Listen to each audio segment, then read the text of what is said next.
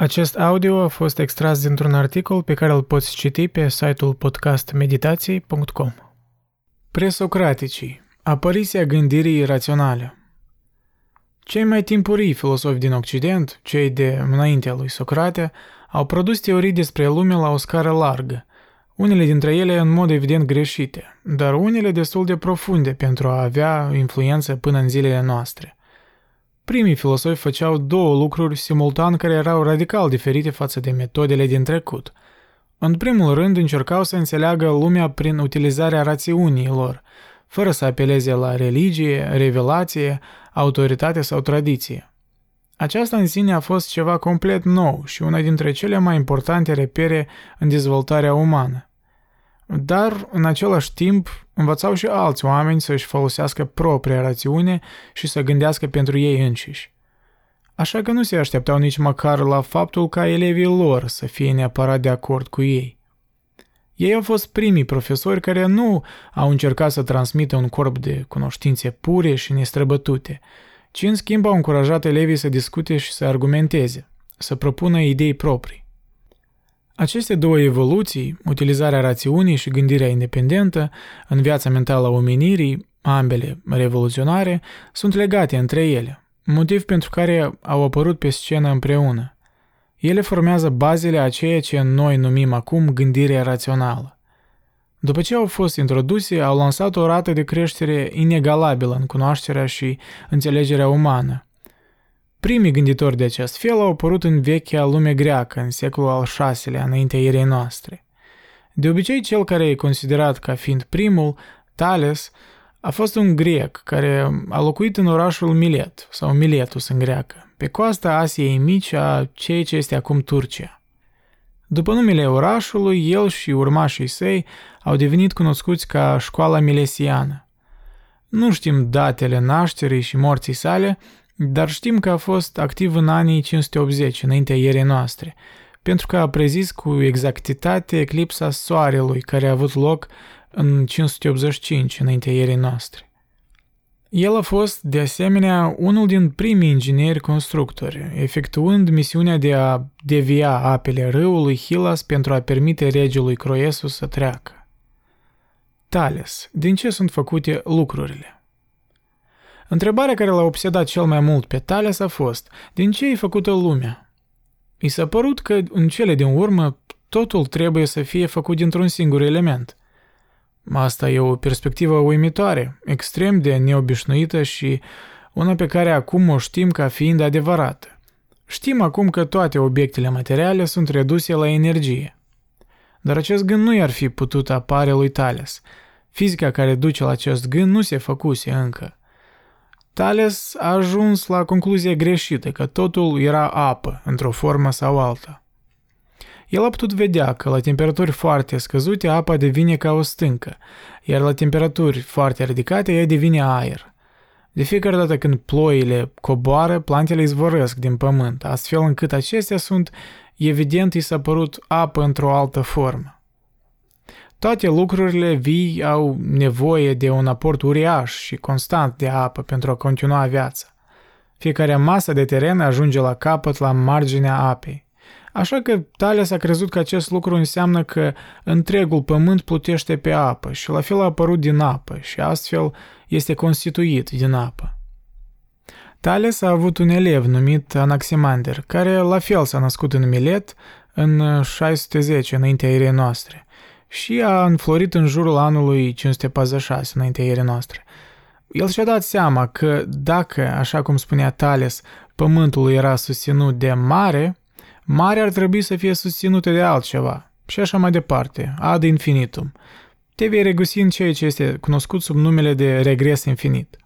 El a rezolvat această problemă cu uimitoarea idee că pământul de fapt nu este susținut de nimic – este doar un obiect solid, agățat în spațiu și este păstrat în poziție de echidistanța sa față de orice altceva. Anaximander nu s-a gândit la pământ ca la un glob, pentru că i s-a părut de la sine înțeles că trăim pe o suprafață plată, așa că s-a gândit la el ca fiind cilindric. Citez, Pământul este ținut de nimic, dar rămâne staționar datorită faptului că este la fel de îndepărtat de toate celelalte lucruri. Forma sa este ca cea a unei tobe. Mergem pe una din suprafețele sale plate, în timp ce cealaltă se află în partea opusă. Închid citatul.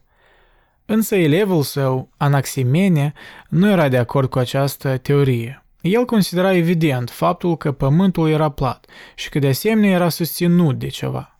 A ajuns să creadă că plutea în aer în felul în care capacul unei cratise care fierbe uneori plutește pe abur. Este util să ne dăm seama că pentru multe generații, după moartea lor, Anaximene a rămas un filosof mai respectat și mai influent decât Anaximander. Acest lucru înseamnă că în acele generații au existat gânditori care îl foloseau pe Anaximene ca punct de plecare atunci când, de fapt, a existat un alt gânditor înaintea lui care avea idei mult mai bune. Acest lucru a continuat să se întâmple de-a lungul istoriei filosofiei.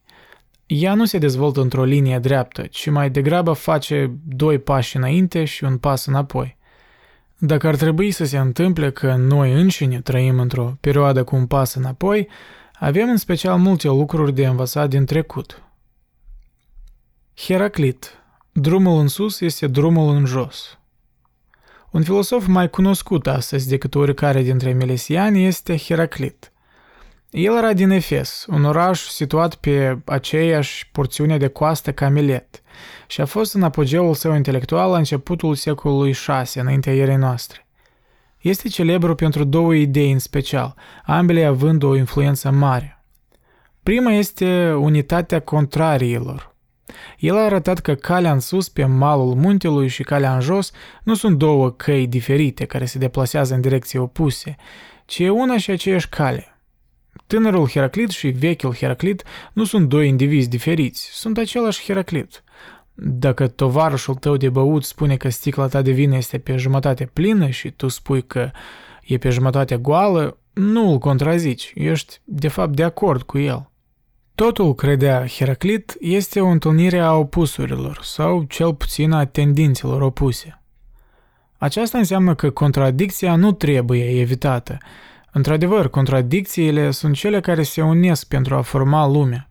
Dacă ai elimina contradicția, ai elimina realitatea. Dar, la rândul său, înseamnă că realitatea este în mod inerent instabilă. Totul este în flux tot timpul și aceasta este a doua idee care a fost asociată permanent cu Heraclit. Totul este flux. Nimic în această lume a noastră nu este doar permanent. Totul se schimbă tot timpul. Lucrurile apar în moduri diferite și nu sunt niciodată aceleași timp de două momente împreună, atât timp cât există, până când în cele de urmă vor ieși din existență. Noi înșine suntem așa, totul în univers este așa, poate chiar și universul în sine este așa. Ceea ce considerăm noi ca lucruri nu sunt deloc obiecte stabile, ci se află într-o perpetuă tranziție. Heraclit le-a asemănat cu flăcări în acest sens. Flăcările arată ca și cum ar fi obiecte, dar nu sunt atât obiecte cât procese. Aceasta este o idee profundă, dar este și un lucru neliniștitor. Ființele umane au încercat întotdeauna să găsească ceva stabil în care să creadă, ceva de încredere care să dureze și să nu treacă. Iar Heraclit ne spune că nu există așa ceva. Schimbarea este legea vieții și a Universului. Ea guvernează asupra tuturor. Nu putem scăpa niciodată de ea. Pitagora. Cheia este matematica. Poate cel mai cunoscut dintre toți filosofii presocratici, mai cunoscut chiar decât Heraclit, este Pitagora. S-a născut pe Samos, o insulă aflată în largul coastei din care au venit toți filosofii despre care am discutat până acum. Și a trăit de la aproximativ anul 570 înaintea erei noastre până la aproximativ 497 înaintea erei noastre. El a fost un geniu multilateral, unul dintre darurile sale fiind pentru matematică. Mulți dintre noi am avut de învățat teorema lui Pitagora la școală. El a fost cel care a introdus ideea pătratului și a cubului unui număr, aplicând astfel concepte geometrice în aritmetică. Prin învățăturile sale, cuvântul teorie și-a dobândit sensul acum familiar. Se crede că este persoana care a inventat termenul filosofie și e primul care a aplicat cuvântul cosmos pentru univers. Influența lui directă a durat generații întregi. El a fost primul mare gânditor care a adus matematica pentru a suporta filosofia. Aceasta a fost una dintre cele mai fructuoase noțiuni pe care orice ființă umană le-a avut vreodată. Încă din zilele sale, matematica s-a dezvoltat în relație simbiotică cu filosofia și științele, iar unii dintre cei mai mari filosofi au fost și mari matematicieni. Descartes, de exemplu, a inventat nu numai graficul, ci întregul subiect al geometriei analitice, iar Leibniz a descoperit calculul. Acum suntem obișnuiți cu ideea că matematica joacă un rol indispensabil în înțelegerea Universului. Faptul că cosmosul la toate nivelurile, de la galaxiile cele mai exterioare până la interiorul atomului individual, este saturat de structuri care pot fi exprimate în termeni matematici, ne este atât de familiar încât este în pericol să pară evident. Dar de fapt nu este deloc evident, este absolut uimitor. Este ceea ce i-a determinat pe mulți dintre cei mai mari oameni de știință, precum Einstein, să creadă că trebuie să existe un fel de inteligență în spatele Universului, dacă nu neapărat un Dumnezeu în sensul convențional iudeo-creștin. Primul om care a avut această idee despre expresivitatea întregului univers în ceea ce privește matematica a fost Pitagora, și el de asemenea a fost condus de un fel de misticism. Pitagora a creat mai multe idei fundamentale ale filosofilor occidentali decât orice alt gânditor înainte de Platon.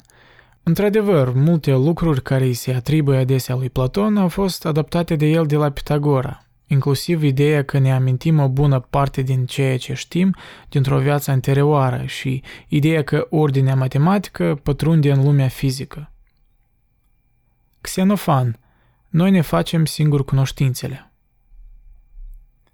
Unul dintre cei mai interesanți dintre filosofii presocratici este Xenofan, care a activat în partea ulterioară a secolului al VI-lea, înaintea noastre.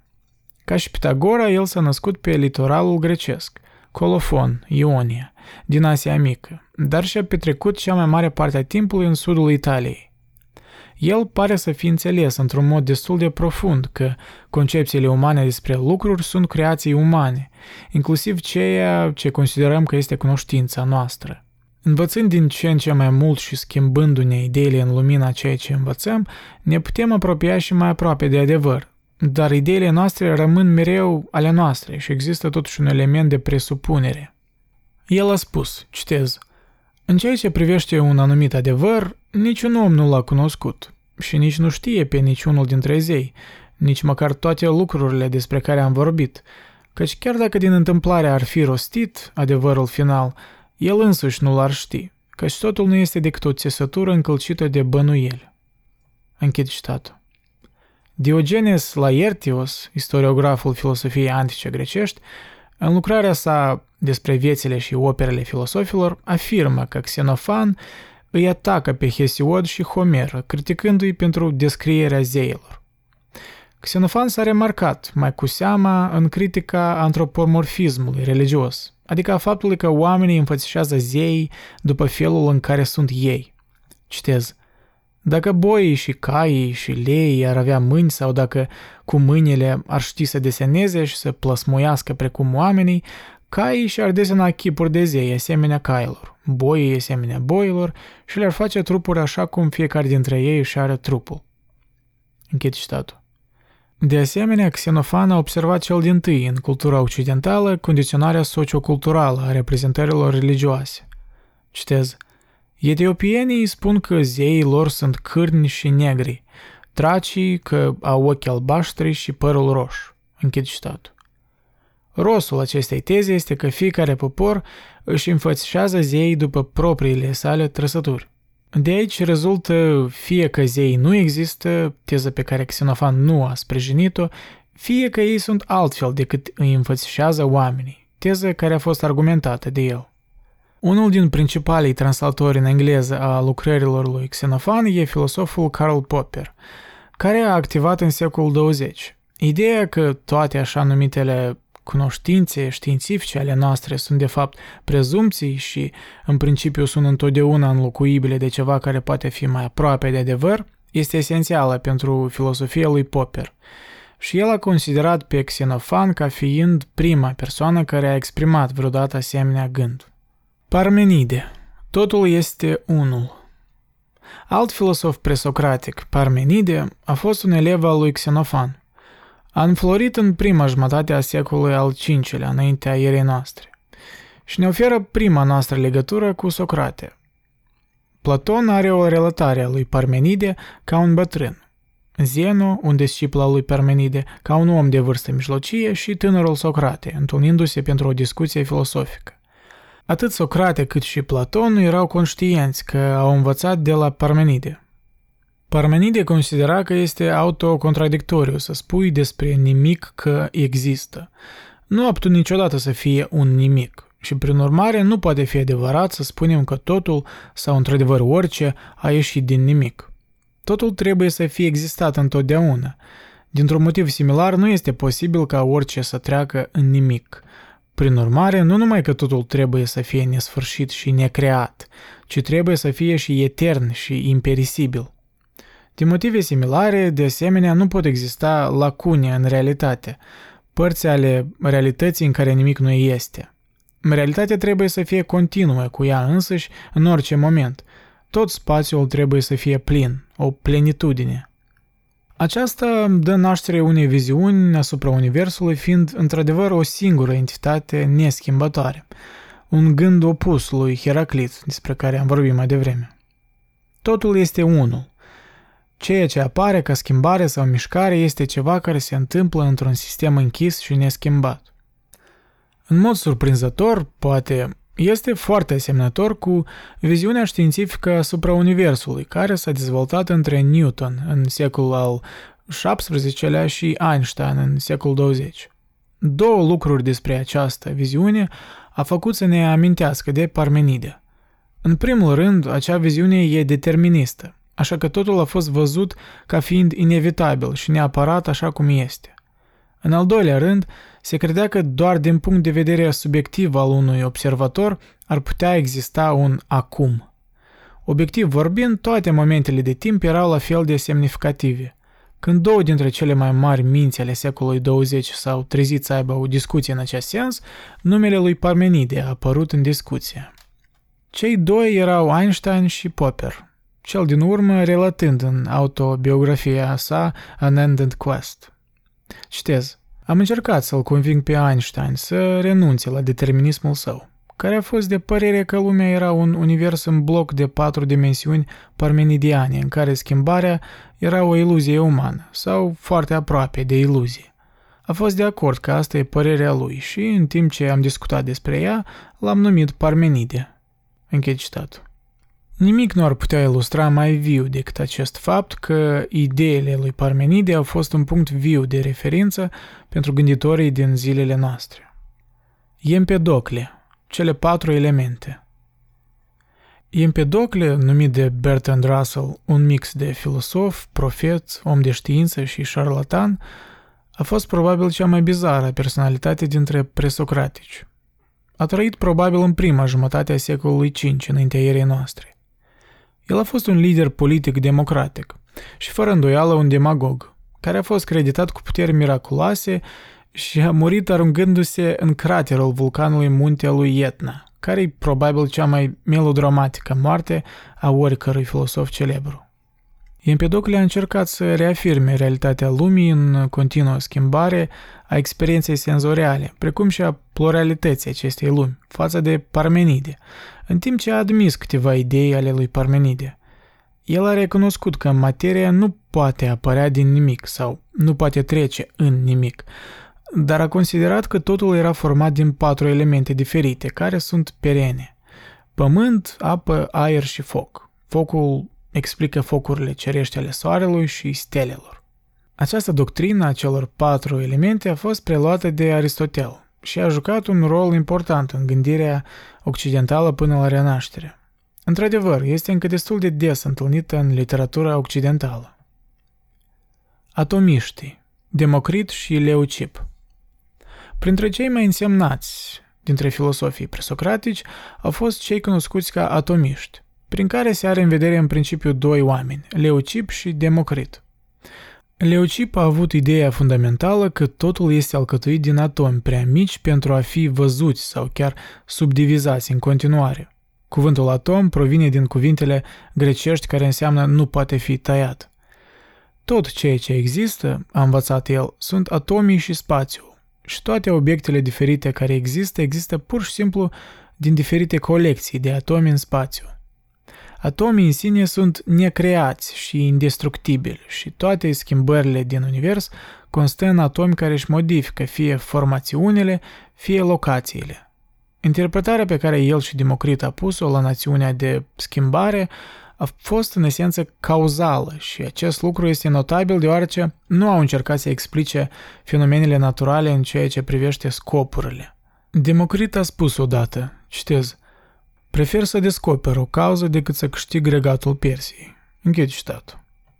O altă doctrină de bază pe care am învățat-o este că Universul nu este un continuum, așa cum a spus Parmenide, ci este format din entități separate.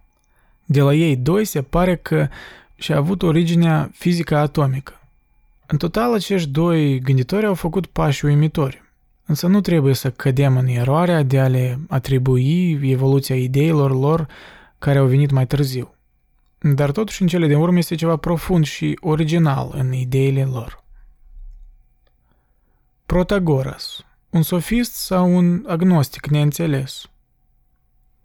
Fiind profesori profesioniști, sofiștii au început să apară în perioada chiar înainte de Socrate au instruit tinerii în artele necesare vieții publice, în special vorbitul în public.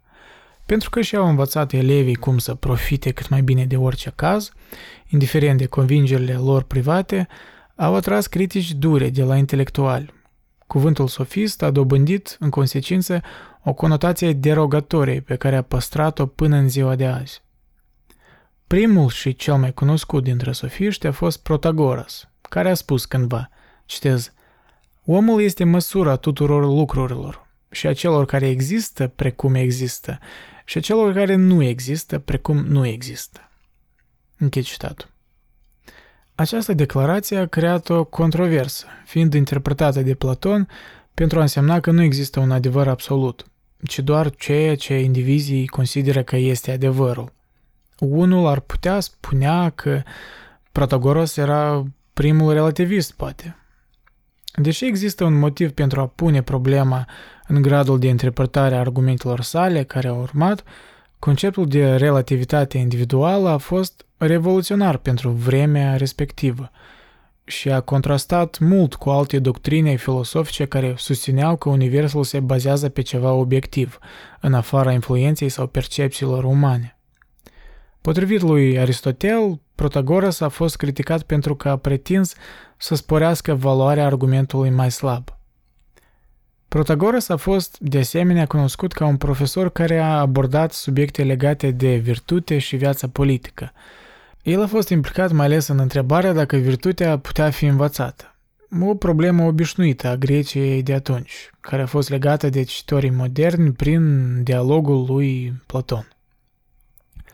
În loc de educatorii care au oferit o pregătire specifică, practică, în retorică sau vorbire în public, Protagoras a încercat să formuleze o înțelegere motivată, la nivel foarte general, a unei game largi de fenomene umane, inclusiv limba și educația. În lucrarea Protagoras al lui Platon, el susține că învață gestionarea corectă a propriilor afaceri, cum ar fi cel mai bine să conduci gospodăria și administrarea afacerilor publice, cum să contribuie cel mai eficient la treburile orașului prin cuvânt și acțiune.